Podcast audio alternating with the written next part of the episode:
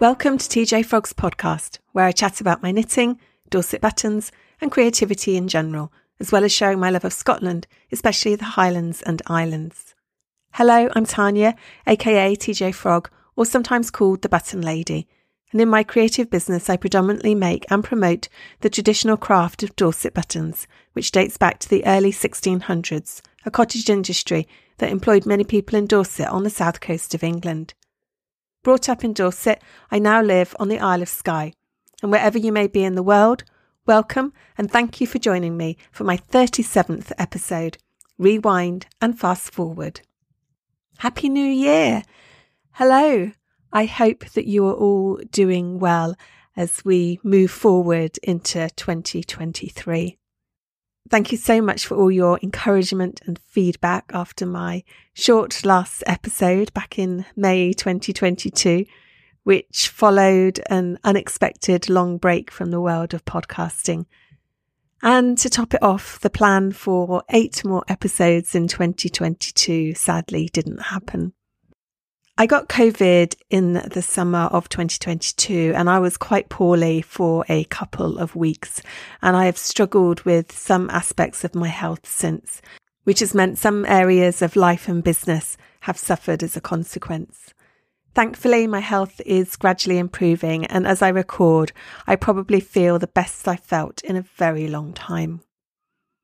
Looking forward then, I'm taking that mindset that I set out in the May episode about being kind to myself and not being critical of my lack of not doing stuff.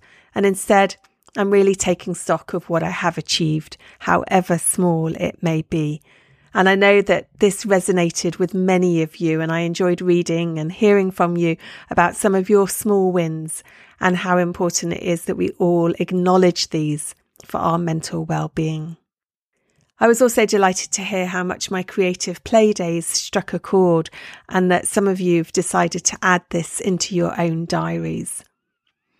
For this episode then, I'm taking a rewind, briefly looking back at all those months where I didn't release an episode, as well as a fast forward to the new year that we're now in and what's ahead on the horizon. I'm going to be covering the weather. There's really only one way to describe this over the past few months: soggy sky. Creativity, we'll discover where I got to with various projects and my ventures into using a sewing machine. Dorset buttons and the wider news from the T J Frog pad. Not everything went to plan in twenty twenty-two. Now I'm focused on exciting plans for twenty twenty-three. The Sky Focus, festival, the local lowdown, a Sky wedding. Across the bridge, we have an interview with Doctor Carly Fertelman, a friend who went on a creative sabbatical.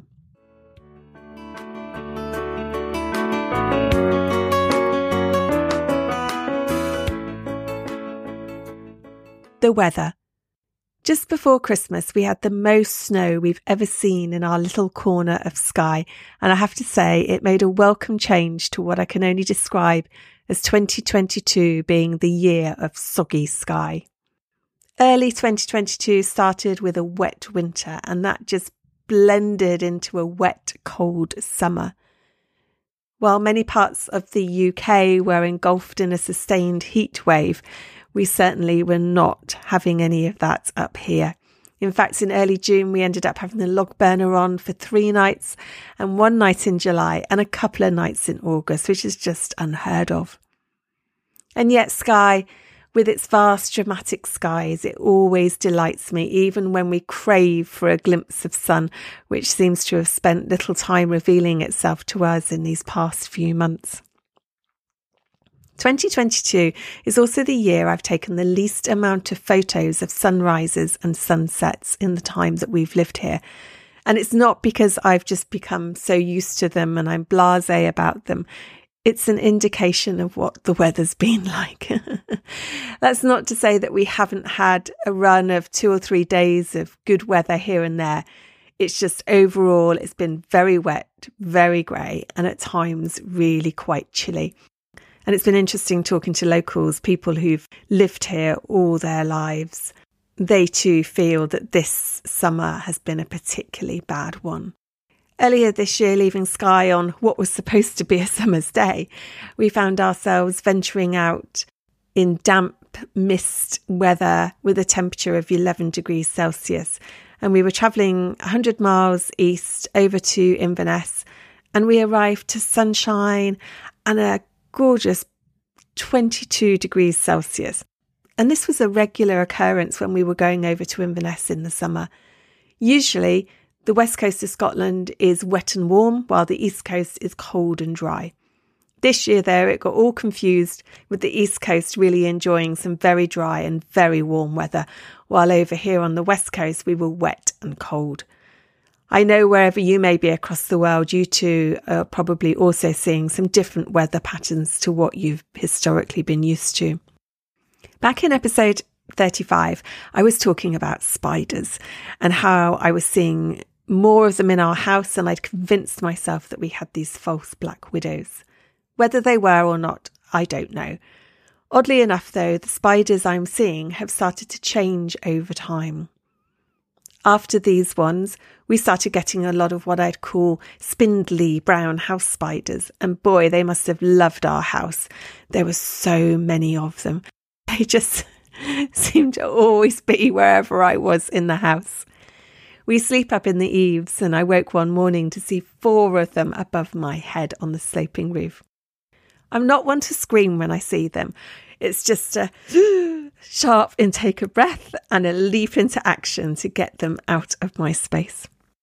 Now we seem to have moved into a period of these small jet black spiders that move incredibly fast and leave me a, just a little perturbed about how quickly they can dart and flash across the room.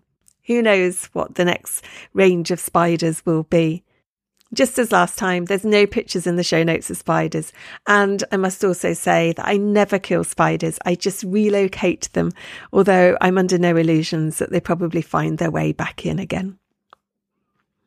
Moving out into the garden, last summer we were once again visited by hedgehogs, and I find them fascinating to, to watch. I understand though that they're not really supposed to be out in daylight unless they're looking for nesting materials or food for young. We do see them a lot at night time, and it can be a little precarious because if you're driving down a single track road and you see a hedgehog, there isn't really anywhere for you to move to get out of the way. So sometimes it's a case of just stopping, sitting a while and waiting for the hedgehog to find its way off the road.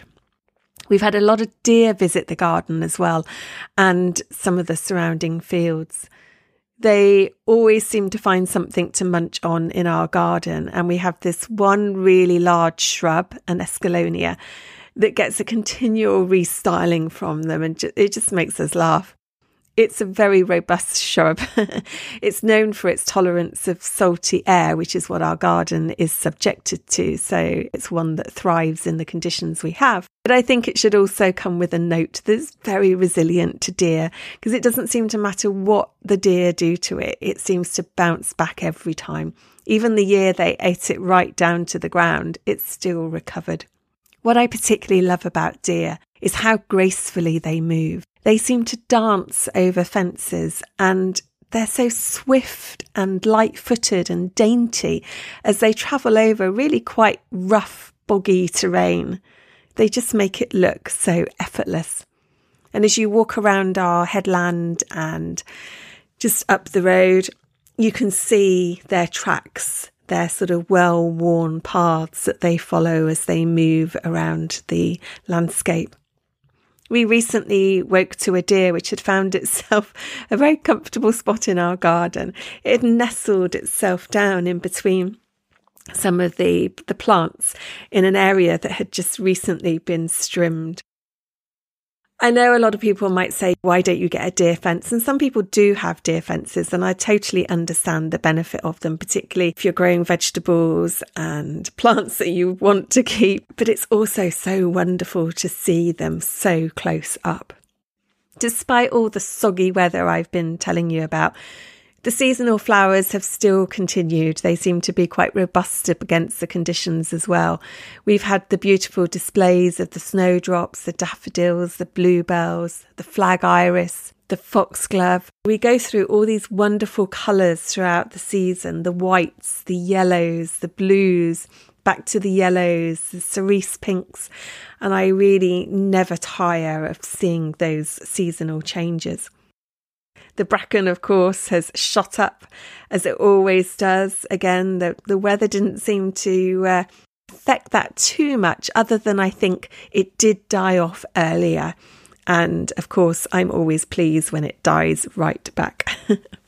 This year, we had eight bird's nests on our property that, that we were aware of. There could well have been more because there was a huge range of birds flying over and in the garden. It was a real joy to spend some time watching the fledglings venture out and find their way in the world. Swallows, starlings, thrushes, wagtails, goldfinch and blackbirds, as well as the young buzzard, which was flying over quite often, so that must have been nesting nearby too. I do pinch myself quite often that we found this little corner of Skye and we took a leap of faith to make it our home, because we are incredibly fortunate to be surrounded by all this wonderful nature. What did pass me by once again this year was my dream of seeing orcas.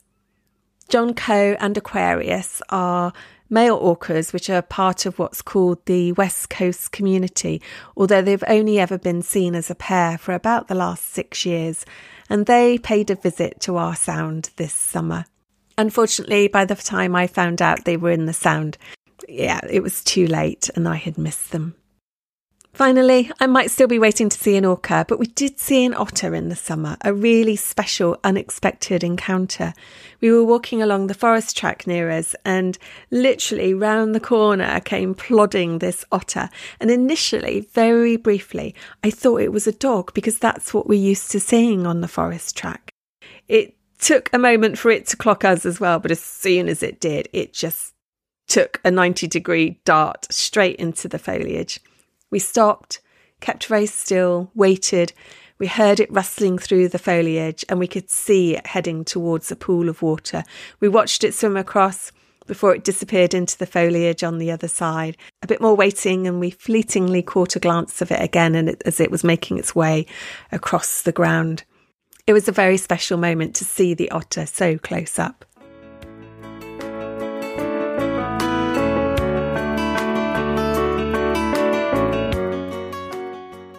Creativity. I'm going to dive straight into those four neglected garment projects, which I put the names in a hat and drew the order into how I would tackle them. I said I would let you know how I got on. Well, up until the end of September, I had done nothing.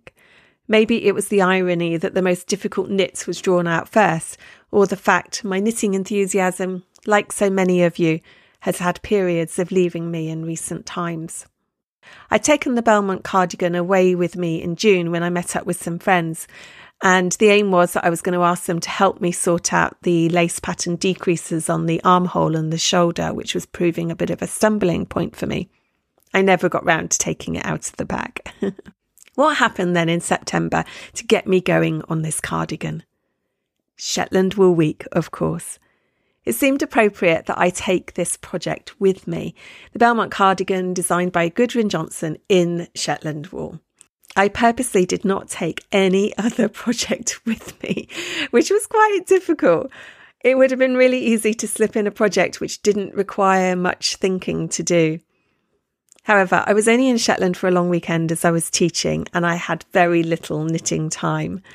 I did get the project out a couple of times and I got inspired to work through the problem. I took time to read the stitches on my knitting on the other shoulder and armhole. I went back to the pattern. I took further time to then read the stitches that I'd done so far on the armhole and shoulder that was causing me a problem, and I managed then to translate it across. It just really was about giving it time and focus and, importantly, reading my knitting. As soon as I got back from Shetland Wool Week, I was on it. I was all over it. That little lace shoulder hurdle was no longer a problem and was done so quickly. And the two stocking stitch sleeves were completed after that in no time at all. Don't you find it amazing how one small thing can escalate into this really big thing and hamper our progress? And actually, when I sat down and worked through it, focused on it, it really wasn't such a stumbling point as I'd made it out to be. Now it has fallen onto another pile, which is called the Block Me Project Pile, B M P P. uh, I do seem to have a bit of a repeat pattern here with uh, my knitting and projects. I'm also making Dorset buttons for it as well. I haven't done those yet. The cardigan is still not finished, but the knitting is. Second on the list is the Isle jacket by Di Gilpin, which is m- made up of various cables. I finally got going on the sleeve after I'd had a few false starts with needle sizes and the best type of needles to use to avoid my arm and wrists hurting. I was making good progress on the first sleeve, ten inches of it. I had this nagging feeling about it though. I just wasn't happy with it. I kept trying it on as it got longer and longer. And the problem was it was a closer fit than I felt it ought to be. But I was reluctant to start all over again, having finally made some good progress with it.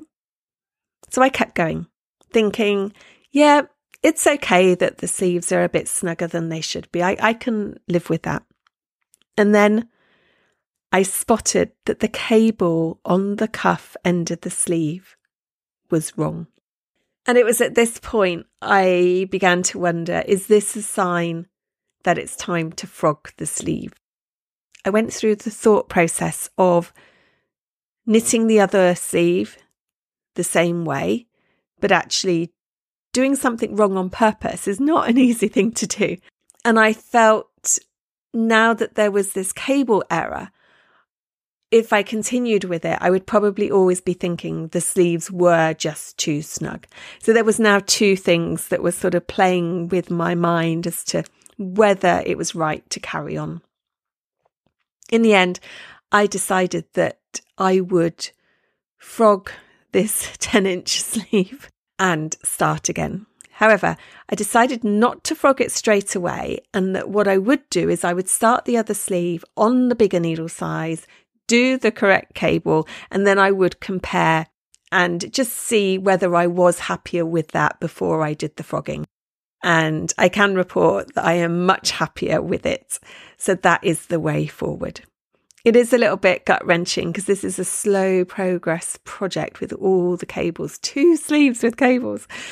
But as I am a person who's generally all about the process and not needing the jacket for a set time, I know frogging that ten inches of sleeve is the right thing for me to do, although I've yet to actually do it. And there's a story behind that, and I'll come back to that in a minute. At this point then, I decided to treat myself and cast on a new project. Hey, come on, yes, I know, let's just do another project and add it to the long list. I don't know if any of you have knitted Love Note by Tin Can Knits, but I live in mine. It really is my go-to sweater. When I first made it, I wasn't sure I would get much wear out of it. I'm not naturally a lover of wearing mohair. I thought it would be too warm, but actually, because it's loose, it's got three-quarter length sleeves, I tend to wear a little vest t-shirt under it. I find it a really useful sweater. And while I wouldn't naturally knit the same sweater twice, it is just such a straightforward knit to do. And it's a sweater that can be worn with so many different types of clothing. And with it being knitted up using a six millimeter or a U S ten needle, it does knit up fairly quickly. I've done the yoke of the sweater and I'm using some hand-dyed yarn by Claire of Cookston Crafts and some Kidsilk Haze from Rowan. There's a little story to these two projects though. We had a short breakaway abroad early in December and our luggage didn't make it back with us. Guess what was in the suitcase? Yes, the sleeves of my Isle jacket and the Love Note sweater, along with my favourite needle gauge, which I got from Fiberspace in Alexandria, Virginia a few years ago. Fortunately, Our luggage finally made its way back to us on Christmas Eve, and I was very relieved to be reunited with my knitting, even with that sleeve that's going to get frogged. In the meantime, while waiting to see the fate of my suitcase and whether or not I was ever going to be reunited with the knitting, rather than move on to the next garment on the neglected garment project list, I went back to the outstanding Debbie Abraham's twenty seventeen mystery blanket. I'm now on the eleventh square of the forty-nine squares, and I have to say I've enjoyed having small squares to do with different techniques to focus on. There might also be the very small incentive that just before Christmas, Debbie opened up some more places for the twenty twenty-three mystery blanket, and I decided to sign up. It arrives on the first of February. I can't quite see me finishing the twenty seventeen one before the twenty twenty-three arrives, but I'm going to make a good effort at it. For now, though, it's time for me to get back to those garments so I can actually wear them in the cold Skye weather. In terms of actual finished knitted projects, I think it amounts to two this year. The twenty twenty-one Stephen West mystery knit, The Shawlography, and another shawl called Fairly Knitted in Linen by Linda DeRuta of Tall Yarns. You certainly won't find me doing any New Year's roundup on Instagram of my twenty twenty-two finished projects, although I could do a great Instagram roundup of my whips and neglected projects and the new one, the B M P Ps, the Block Me project pile. Yes, I have to own up, those two shawls, along with my Belmont cardigan, are waiting to be blocked as well. I have made a note in the diary for a blocking day. I just accept very much now that this is how I operate. As much as I like the finished item and want to have the finished item, the process is far more important to me. I know that I will get the item finished one day because I am a completer finisher. It just gets done in my own meandering way. In the meantime, I'm content to have something in my hands to do and glad that my knitting mojo is back. While listening back and editing, I realised that I've done myself a disservice. I completed three projects in twenty twenty-two, and even better, the third one got blocked. I felt I needed to come back and add this in. I know, it's a turn up for the books that it got blocked as well. It was the Shetland Wool Week hat. Of going, I really wanted to have the hat. This year, it was the Bonnie Isle hat designed by the patron Linda Shearer. I had limited time to make it, so I wanted to use Shetland wool in my stash. I used Jamieson and Smith jumper weight, and it's in black, greys and rusty orange. I did the rim a little bit tight, and I'm going to reblock to try and stretch this bit out, as it was a little bit uncomfortable. I'm off to learn some new skills in February as I'm away to have a long weekend adventure with some friends. No doubt this will generate some more whips. We are going to New York to the Vogue Knit Live event, and we've all been on a weekly knit Zoom call since the pandemic, and it will be a great treat to spend time with everybody in person, immersed in yarn and learning. I'll tell you more in the next episode about the workshops that I've booked myself on. If you're going to be there as well, please send me a message. It would be great to have the chance to say hello to you. Talking of new skills this year, I finally took up the challenge to get back to learning how to use a sewing machine after bad memories of sewing lessons at school. An opportunity arose to go on a twelve-week course to learn how to make a block of your body shape and then design a pattern from it and ultimately make your design. Literally straight in at the deep end. It was a very steep learning curve, a lot of maths involved, which from half six to half nine of an evening, I'm quite tired by that stage. It, it was a challenge. I have to say, though, I really enjoyed it. I'm very glad that I did it. Unfortunately, I had to miss a couple of sessions, so my sundress didn't quite get finished. It's nearly there though, and I'm looking forward to completing that at some point this month. I'm certainly not as afraid of using sewing machines as I used to be, although in fairness, I think the technology of them has changed quite a bit since I last used one. Sewing won't take me away from my knitting, although I'm definitely up for making myself clothes in the future. And on to hand sewing, my frog wool tapestry is nearly finished, although it's taken a bit of a back seat since I got back into my knitting in September. I was also going to a monthly stitch group, but with one thing and another, I've not been along for much of the second half of uh, twenty twenty-two, and that's where I used to really focus on this project. So that's an, another thing to really aim to try and get done in the early part of twenty twenty-three. I do have lots of new projects waiting in the wings. I will leave those and tell you a bit more about those in the next episode. Dorset buttons and wider news from the T J Frog Pad. It's been a very mixed year between online and in-person events, from workshops for yarn shops, private groups, retreat groups visiting Skye, and at yarn festivals. The virtual Knit Vogue lecture was very well received and I got some incredible feedback, and I'd like to thank any of you who attended and sent in such lovely comments. I think virtual teaching and events are one of those positives to have come out of all the sadness of COVID, and it really has created new opportunities for businesses like mine, as well as enabling more people to get involved in events which may otherwise have been closed off to them. This is a focus for me in twenty twenty-three, so do keep an eye out for some T J Frog virtual events. Unfortunately, I didn't get to Bannock Yarn in Stirlingshire or the Summer Wool Festival in Bedfordshire, as COVID had other ideas. It was a real blow to lose these two main shows of the year, although I was fortunate to get back to Glasgow School of Yarn at the end of October, and this was certainly a highlight of the year for me, even if I did struggle with my energy throughout the weekend. I was massively supported, though, at the show by my friend Rona, who is a complete natural at everything to do with exhibiting, including organising me. Huge thanks to Rona, who I know listens in. And of course, I've already mentioned I got to go to Shetland Wool Week, albeit just for a long weekend. I got to teach Dorset buttons again, which is such a privilege to be able to do that in Shetland. I love teaching there and passing on the skills to show people how they can use Shetland wool in Dorset buttons to add to their projects. While it was scaled back from recent years, from what I saw, it was nonetheless a fantastic event, and I'm sure it will continue to grow in future years.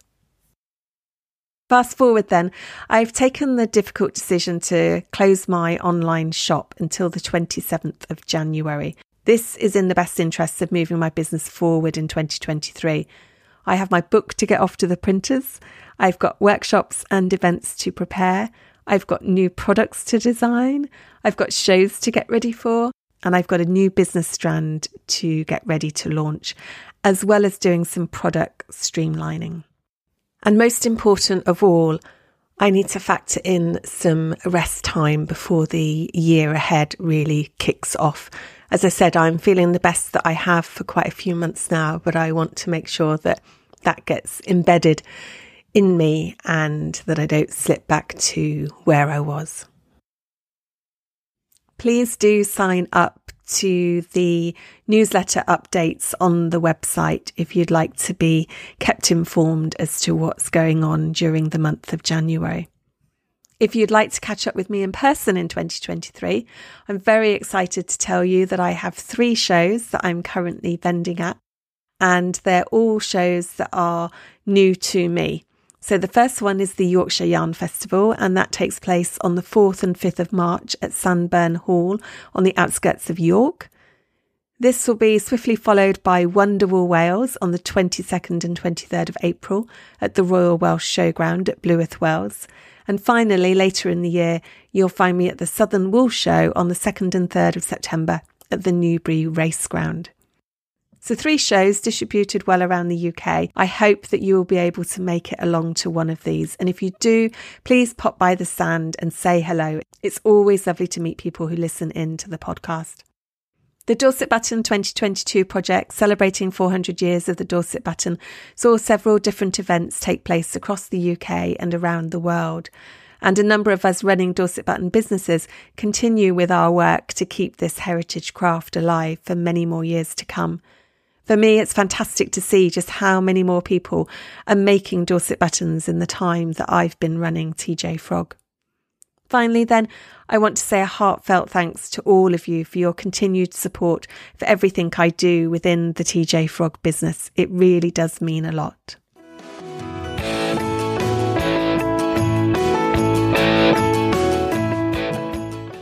On to the Skye focus. A bit of a feel-good story here. Do you know just how popular proposals, elopements and weddings are on Skye, with couples having photographs taken in the dramatic landscape? Although you need to be prepared to potentially get your dress a little bit wet and muddy, and it might be a good idea to bring your wellies. Earlier this year, a couple arrived on Skye for their elopement, but sadly, their luggage didn't. Their journey from Florida did not go to plan, with diverse delays and time spent in airports. They arrived on Skye late the night before their wedding, without their wedding attire. Rosie of Love Skye Photography, who was due to be their wedding photographer, put out a Facebook plea asking Skye folk for help in providing wedding outfits. Amazingly, a dress and a kilt and other accessories were provided by people on Skye, and the wedding was able to go ahead as planned the following day. There's a link in the show notes to a blog post that Rosie's done about it, and you can see all the beautiful photos in the Skye landscape, as well as a short video clip of the couple, Amanda and Paul, speaking about their experience. Across the bridge. Okay, so I'm rewinding now back to September twenty twenty-one, when I went to a friend's exhibition at her house in London. Listen in to hear about Carly's creative sabbatical. You are dressed here, pretty much head to foot in purple. And I've come here today to your exhibition. So let's take that as a, a starting point. Mm-hmm. Tell us the content of your exhibition, how it came about and the story behind it. Okay. Um, so I went to India on a sabbatical from uh, the first of November twenty nineteen, and I returned on Saint David's Day, which is the first of March twenty twenty. And so I had four months in India, uh, mostly by myself. My kids came out for a bit and a friend came at the beginning. And I spent most of the day making things. And I bought a domain site uh, that I wanted to write a blog on called How Time Goes Faster As You Get Older. Actually, that's not true, but it does feel like that as you get older. Time sort of whizzes past. And I wanted to sort of explore that in as many different themes as possible. And so I had managed to find one hundred thirty-three different crafts. So the one hundred thirty-three came about because I like prime numbers, and one hundred thirty-three is seven times nineteen. And so I had all these different things, cake making and lace making and oh, I didn't know, all sorts of things, moulding with plasticine, all sorts of things I could think of. And I got to one hundred thirty-three. But I'm a bit out of control as a person, so I would contain myself by looking at spirals, prime numbers, and purple. And the purple was because a friend of mine had said, I'm going to make you something. What colour would you like it? She said purple. And I thought, right, okay, this is as good a reason as any. So because of this woman, everything was purple, which is why I'm wearing purple. And outside my house, there's purple bunting and purple balloons. Um, and, but it actually, it was really containing, because it meant every time I was in India and I went to a craft shop, I would just buy everything purple, purple paints. I had um, purple yarns, purple stickers, purple key rings, anything purple I would often buy. And so it would mean that I could then use what I've got to then sort of explore and to make. And um, I made lots of things. I sent four big boxes back, I shipped them back over the course of the four months. Uh, many of them were on paper. I've called them montages, and they're usually in series, um, usually of three or five um, along a theme, and mostly got were mostly of purple. So there may be things that are encased. Uh, there are lots of mobiles. I did learn some new skills, so I learned how to make dream catchers that I hadn't made before. Most of the other crafts I did, I'd done before, but I was doing them in a new way and displaying them in a new context. And it was a great way to meet people as well, because people in these homestays would come up to me and say, well, what are you doing? Why are you doing it? And sort of, and, and a lot of them actually would give me ideas. So I met a couple in Goa. Um, he was a musician. He, his children made quite a lot of um, sort of spiral wave toys um, and made music using um, waves. And so I, I sort of explored things because people would come to me. On other occasions, people would find um, sort of seed pods or sort of the, the yeah seed pods from trees that were spiral, and so therefore I could use them in some of what I made. And then I also did quite a lot with purple food. So on another place, I was staying in a camel conservation, and uh, they made halva one night out of carrots.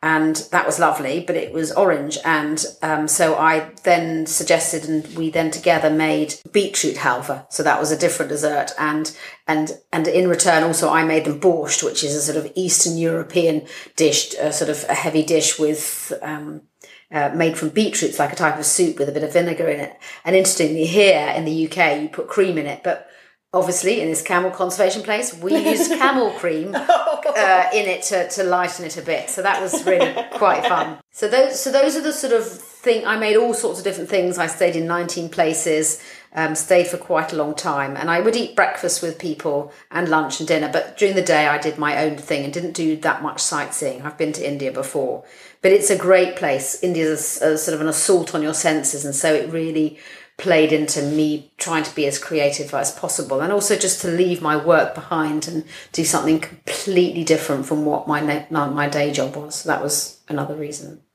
So I suppose I've been back um, a year and a half. I did actually want to have an exhibition last summer, but uh, COVID and the thought of having timed entry tickets was just all too much. So I decided I'd keep it for another year, and I'm having a four-day exhibition at my house. And lots of people have helped me with how to display it, um, how to how much stuff to put up, because I did make a lot of stuff. I'm very energetic and I've, I'm a bit over the top. So there's a lot of things that I wanted to show people. And so various friends and family have come round to help put it up, and actually also to show the best way to display it. What I've also done is that I don't actually want to keep it. So I've asked people to put green dots on it, and then I will give them the pieces at the end. I don't want money for, for it. I don't want money for charity. I just want to share what I've made, and actually in some ways offload it, because I feel a bit overwhelmed by how much I've made, and I find it, I, I'm not very good with loads of stuff. So it's quite nice. And I think the other thing that's been really important for me is for years I've been knitting and sewing and making lavender bags and, I don't know, all sorts of things, candles, bath bombs, soaps, and I give them to people. I, I do it with love and affection. So if I knit something for somebody, when I'm knitting it for them, I'm thinking about them and I'm pouring my love in it. But I'm also making the assumption that they actually like what I make them. And I think that's an assumption. And what I like about what I'm doing now is that people are choosing what they want. And it's, mm. I would never in a million years, seeing, we're halfway through it now, seeing what people have chosen. It's fascinating, because I would have never been able to predict what people like and who likes what. So that's been really fun. So yeah. That's been exciting. Do you know what? I might have my eye on. What do you have your eye on? Well, I have to say, I'm here on the fourth day. Third day. Third day, yes.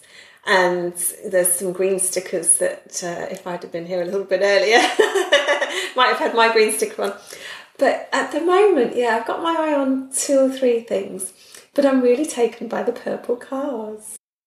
The purple cars, I'm afraid, are my children all like them, which I think is interesting, because mostly your children don't like the things you make and think they're really naff and embarrassing, and why is my mother pretending to be an artist when really actually she's a doctor and she should just carry on being a doctor and work as a paediatrician.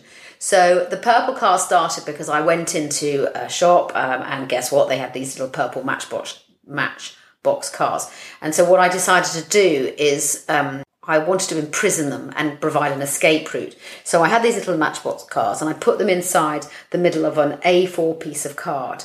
Um, so they, they were quite small within that. And then I um, sewed with various different fab, mostly yarns, uh, an escape route, so that these cars um, could pretend that they were in some sort of maze and that they could escape. And that was all couched. So this was um, yarn that I laid on top, and then I couched it with smaller stitches to keep it in the right place. Um, And I'm sort of delighted that my children want them. So I'm afraid, Tanya, you can't. They're not for you to have. But um, but the the thing that was interesting is that the reason I sort of imprisoned them is that I'd actually done that with um, another set of a photo of postcards. Actually, I bought when my daughter was out in Goa, of various gods and camels and elephants, actually. And I'd imprisoned. I'd cut the. cut the postcard out, then I'd sewn them on with lots of um, different yarns that I'd brought out from the U K, because I knew that yarn from the U K was what I wanted to work with. Um, all the yarn I bought in India was all made in China and acrylic. Fun, but wasn't what I wanted to do for this fine work. And one of the people there um, complimented me on that particular item. So I then did lots more imprisoning. Mm. I imprisoned quite a lot of um, uh, plant material that dried, or um, balloons, or uh, all sorts of things I imprisoned, and I liked that idea. And so these cars were imprisoned too.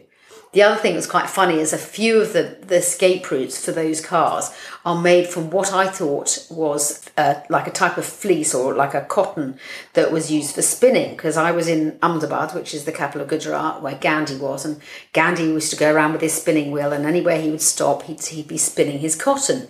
So I bought what I thought were, and they were really cheap. They were like one p for a whole packet. So I bought loads of these and dyed them. And I thought they were for spinning, but actually, no, they were just for candle wicks. So I got that completely wrong. So my story in my head was completely He's wrong. Blown out the water. Blown out the water because there was no spinning by Gandhi. It was it was literally candle wicks for, can, for candles.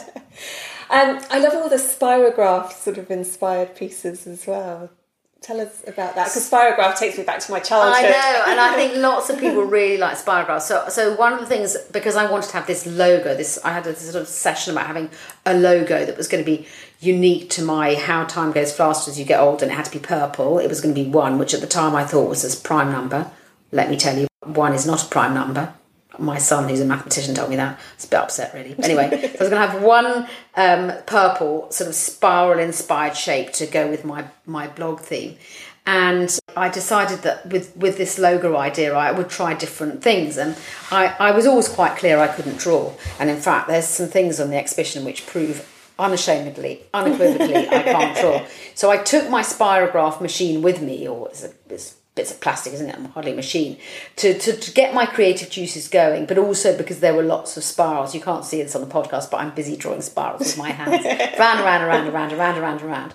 And it was light and it was easy and it, it got me going. And what I then did is I chose my favourite five Spirograph designs and then commissioned someone to make some um, block printing stamps. Mm, yes, I saw um, those. Yeah. They weren't actually particularly well made, and they didn't really, they didn't work particularly well. They weren't really as flat as they should have been, but you know, I'm a bit of a, a novice for commissioning them.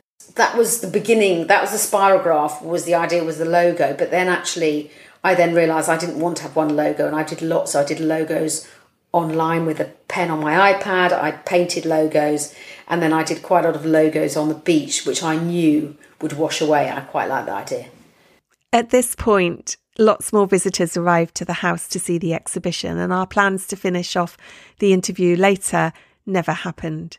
Until that is, fast forward to June twenty twenty-two, when we spent the weekend together along with some other friends, and I had a brief catch-up with Carly, where we reflected on her creative sabbatical experience. It's been nine months since we chatted at your exhibition, and over two years now since you've come back from your sabbatical and your journey through India with your crafting. What impact has that journey and the subsequent exhibition had on your creativity? So um, it's lovely to meet again, and uh, thank you for asking me to sort of carry on this interview uh, with a bit of an interval. I can reflect back on my time in India as something that's really positive and really... it made me feel very good about myself. You know, being an older woman, going away by myself and managing to do that and, and producing all this stuff was good. And I've, of course, you can't really exist nowadays without sort of pre and post COVID. And so for me, it was very much a really wonderful free time before COVID. And the exhibition was late because of COVID, but I really enjoyed the number of people that came, all the positivity. And I gave away a lot of the things that I made. And that's always been an important thing for me. I've always made things for people that they have to like. Well, they say they like it. And this way people chose. What was really amazing was that people chose things that I never would have thought they would have chosen. They chose what they obviously spoke to them, and I couldn't have guessed that at all. So uh, that was really helpful um, and a really good way to go. Since then, I've um, put some things from my exhibition into uh, commercial exhibition spaces. That's really exciting. That's not something I've ever done before. And um, I've also been away and done new crafts, and um, I've done some paper cuts, I've done some organza sewing. So I've learnt new things and I've experimented. And it, in some ways, the problem with the purple spiral prime number obsession is that you en- end up getting you can put yourself in that box, but also other people can start putting you in that box, and they and so everything's about prime numbers. It's like, no, I mean, it's fine, I can manage with other even numbers other than two, and and so so I, I am able to, to manage. And I think the other thing that I've done in terms of creativity is that I've completely decorated my brother's room in his basement in his house where I've stayed, which just had plain walls, and that was all red, and I felt really empowered just to go out and go to Pound Shop and buy lots of red things. And with my glue gun, I just made loads of pictures, and I put some uh, soft furnishings together, and I crocheted a rug for him out of all my stash. That's what was good. So I was A, able to do other colours, B, I was able to make something for somebody else that they've really enjoyed. And that's been really good. I've done a lot more writing, and I think writing is always a really good way to express your creativity. And I think I'm now looking about the next stage of my life. I'm thinking about uh, semi-retiring or reducing down my hours in my day job for the N H S at U C L, and letting other people have a bite of the cherry. But also it means that I can really open up my creativity. And particularly now that I've sort of gone a bit more down the commercial route, that actually that's something that people might want to buy, or they might want to commission me to make. And that's been really exciting. Thank you. So out of all those, I think it was one hundred thirty-three different crafts, and I'm not sure there was a Dorset button in there, was there? I think there might not have been a Dorset button, and that's silly because I could easily have done that, but no, you're right, Dorset button. Then that would have made one hundred thirty-four. That would have been no good. That would have been no good. The numbers wouldn't have worked.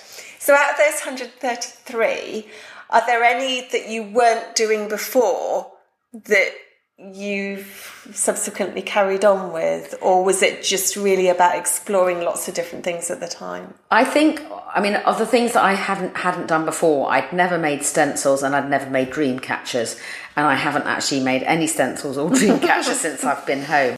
So I did quite a lot of imprisoning, and that's not something I'd ever done before, and I don't think it comes under a craft or one of my one hundred thirty-three, but sort of sticking and gluing and crafting in, in on paper, something I've done a lot more of since. And particularly I enjoyed the imprisoning, using um, uh, different colour threads to keep something in place. And I've really enjoyed using needle and thread stitching to keep things in place. And that's not something I've done before, and I've done quite a lot of, and doing actually a piece here once I'm with you at the moment, um, which is, again, imprisoning various things. Maybe imprisoning is the wrong word. It's sort of... Um, Encapturing? Capturing? Yeah, um, capturing, encapsulating. In, yeah, encapsulating, enclosing. Enclosing, yes, yes, yeah. I think it's just, that was the term I used in India, and I've carried on, um, but I think imprisoning is probably not the right word, but it's it's it's it's keeping a item within a certain place on top of another uh, flat item, like, like a piece of card. And I think that's been something that I've really enjoyed doing, and has been fun to exp- explore my stitchery like that. So mm. that, that's been something, rather than just gluing or sticking, using uh, sewing to be able to do that. So I've done a lot more sewing in the last year or so. Um, the one hundred thirty-three came about because it was nine time, nineteen times seven. Um, I only did eighty-nine, but that, that was fine. Um, uh, and I may well go on to find it, it, finishing all those other ones off. But it was really about having... A, a motivation and a goal to sort of to look at. And probably one of the best things I did was I had bread making and cake making as two separate ones, and with Meenakshi in my last place I, we made a banana bread that I um, iced with purple icing, and so that would that counted as two as one, which I think is probably cheating, and it's not particularly crafty, but we made banana bread and it was delicious. What do you feel you learned about this journey you went on, both the, the physical journey of being in India and the subsequent journey from the creativity that you've done? So I think what I learned is that I love India. I've always loved India, and I continue to love India, and the people were just amazing. And being an older woman by yourself, it didn't really matter, and I felt very supported and very comfortable. And I think also empowered to go off on journeys by myself, because you'll find people. I did make sure that it worked for me, that I was in homestays, which often people eat their breakfast, their lunch and their dinner together, and therefore, and then everybody else goes off for the day doing their sightseeing, and I'd be doing my crafting.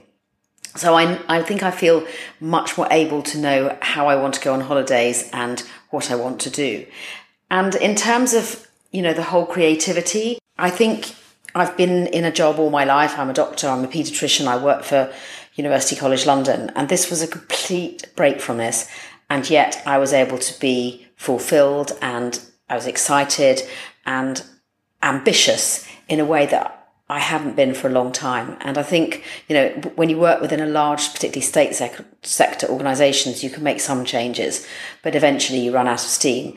And this has taught me to be as creative as I, I want to be, not to be defined by what other people think I should or shouldn't do, that people will like what you do, uh, partly because they maybe like you, but more because they like what you're making, and, and letting people choose things really help that.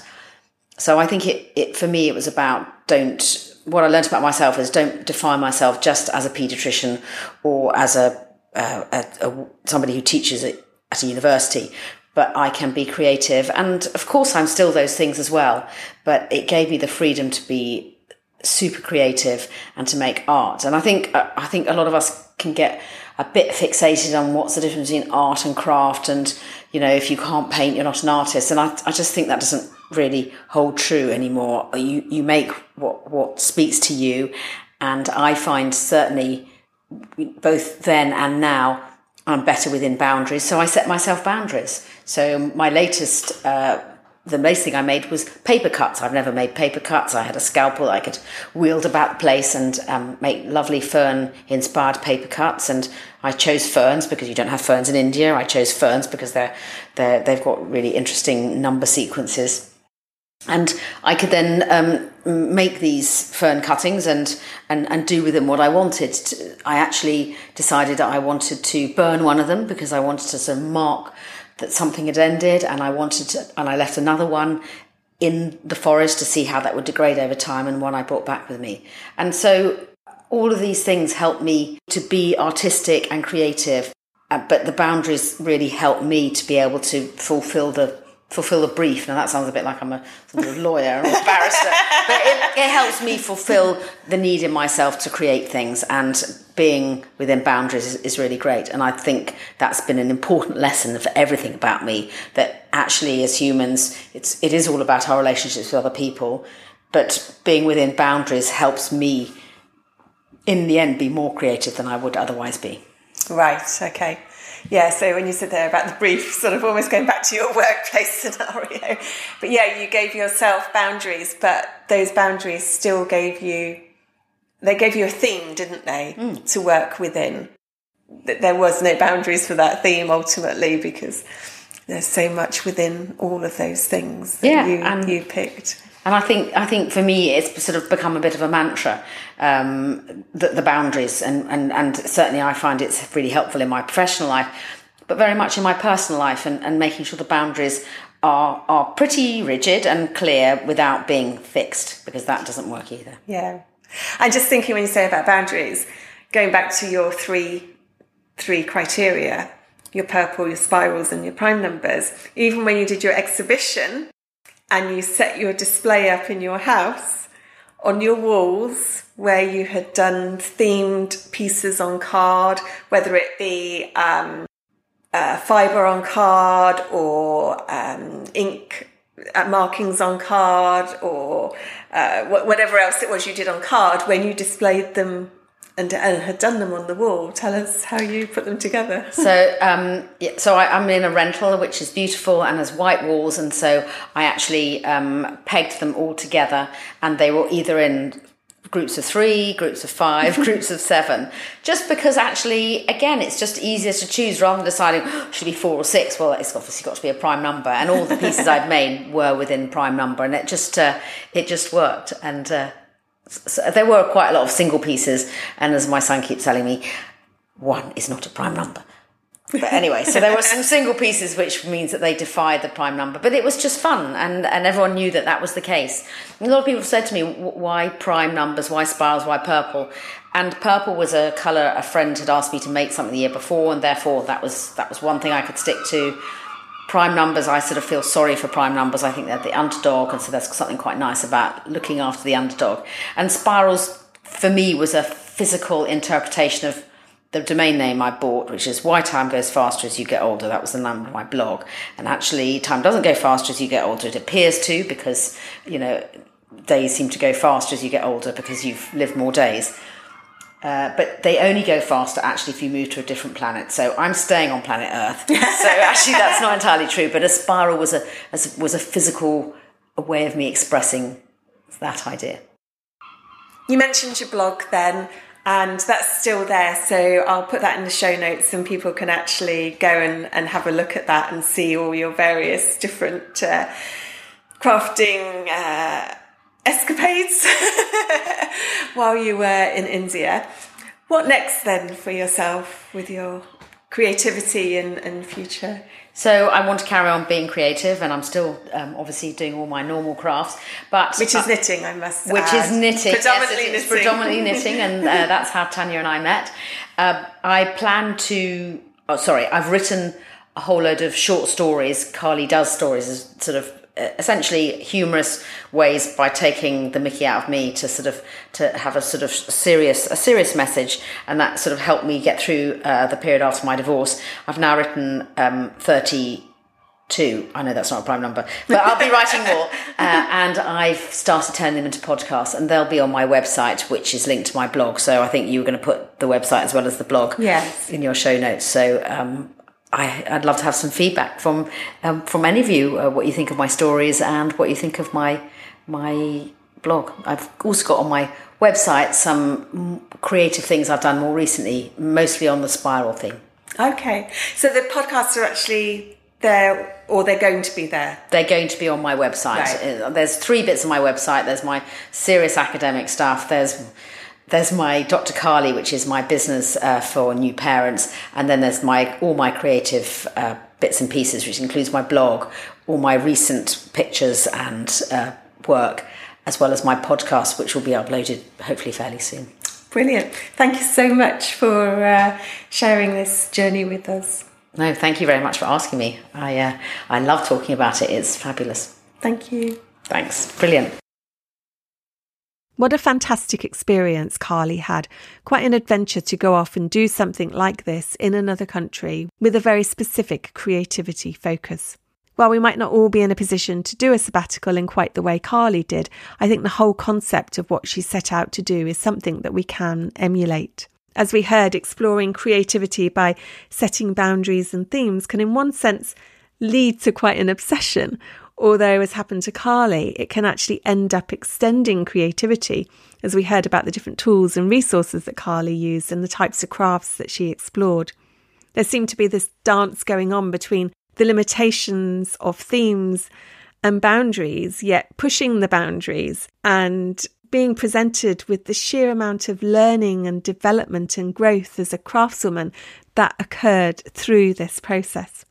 I also loved the many continual references to Carly's themes, prime numbers, spirals and purple, and not just what she actually made with her hand. There were purple balloons outside her house promoting the exhibition, to the purple outfit she wore at the exhibition, the way the items were displayed with the numbers, and we didn't even get on to mention the purple food at her house. While I didn't get the purple cars stitched to card, I did get some lovely purple mementos. I got a picture of a tuk-tuk on card that had been enclosed with stitching, and it has different purple tapes which are mounted down the side. And I chose this purely to remind me of my own visit to India back in twenty eighteen. And I got two pieces of card, each with a ring sewn on into the centre of the card. And then in the middle of the ring, there is yarn, purple yarn, of course, and there's purple stamping around the outside. I've been thinking more and more about how I could take some of the concept of what Carly did and maybe even introduce it into one of my creative play days, because I know we're all naturally drawn to certain crafts and certain colours, and I think it might be quite a good idea to give myself a, a time limit, be be open to wider crafts and resources, set some parameters to work within and just see where it takes me. Certainly something I'm going to ponder on. And if any of you set yourself a similar challenge like this, then I'd love to know how you get on. There's some photos in the show notes that I took at the exhibition, and there's also links to Carly's blog, How Time Goes Faster As You Get Older, which has got all the blog posts from her trip, and there's also a link to her website, Caroline Fertelman, where you'll find out more about Carly's work as a paediatrician, an author and her creative work. I noticed the story is due to be released as podcasts and not yet on her website. Having heard two of them, which are based around life scenarios, and Carly delivered them herself with all her heart, soul and vibrant personality poured into them, I think when these are released out into the world, we're in for a real treat. As Carly says, time really does feel like it goes faster as we get older, and I'm not quite sure where twenty twenty-two went to. That is my rewind and fast forward catch up complete, and I'd love to thank you all for joining me once again. As usual, there are show notes on the T J Frog website to accompany the audio, and do look out for the next episode, which is going to be released on the twenty-seventh of January, the same day that the T J Frog shop will reopen. I certainly intend to make the very best I can of twenty twenty-three, and I hope that twenty twenty-three brings all that you wish for. Happy New Year. In the meantime, if you'd like to get in touch, either drop me a line at tanya at t j frog dot co dot u k or via the contact page on the website, or on Facebook and Instagram as T J Frog Sky, Twitter as T J Frog Makes, and Ravelry as T J Frog. The music's by Ron Paynton and is licensed from Melody Loops and called One Frog for a Prince. Bye for now, till next time.